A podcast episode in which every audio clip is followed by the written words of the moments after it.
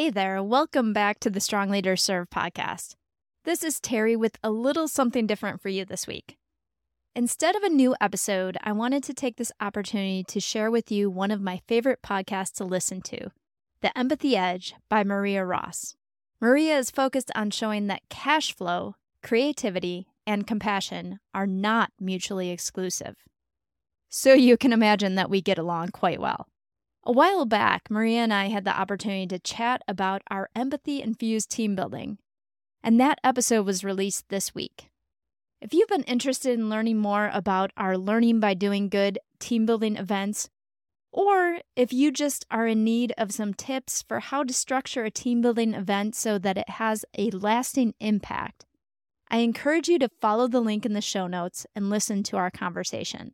This episode is especially relevant if you are looking into Q4 and looking to plan an event with your team to either celebrate the holidays or the end of the year and want it to be something that doesn't just offer fun and team connection, but also gives you a jumpstart for your team's collaboration in 2024.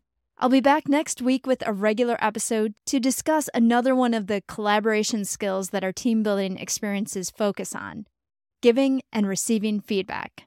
Something that seems simple, but in reality is a little bit more difficult and is critical to how teams work together. I hope you have a great week and be sure to check out the Empathy Edge.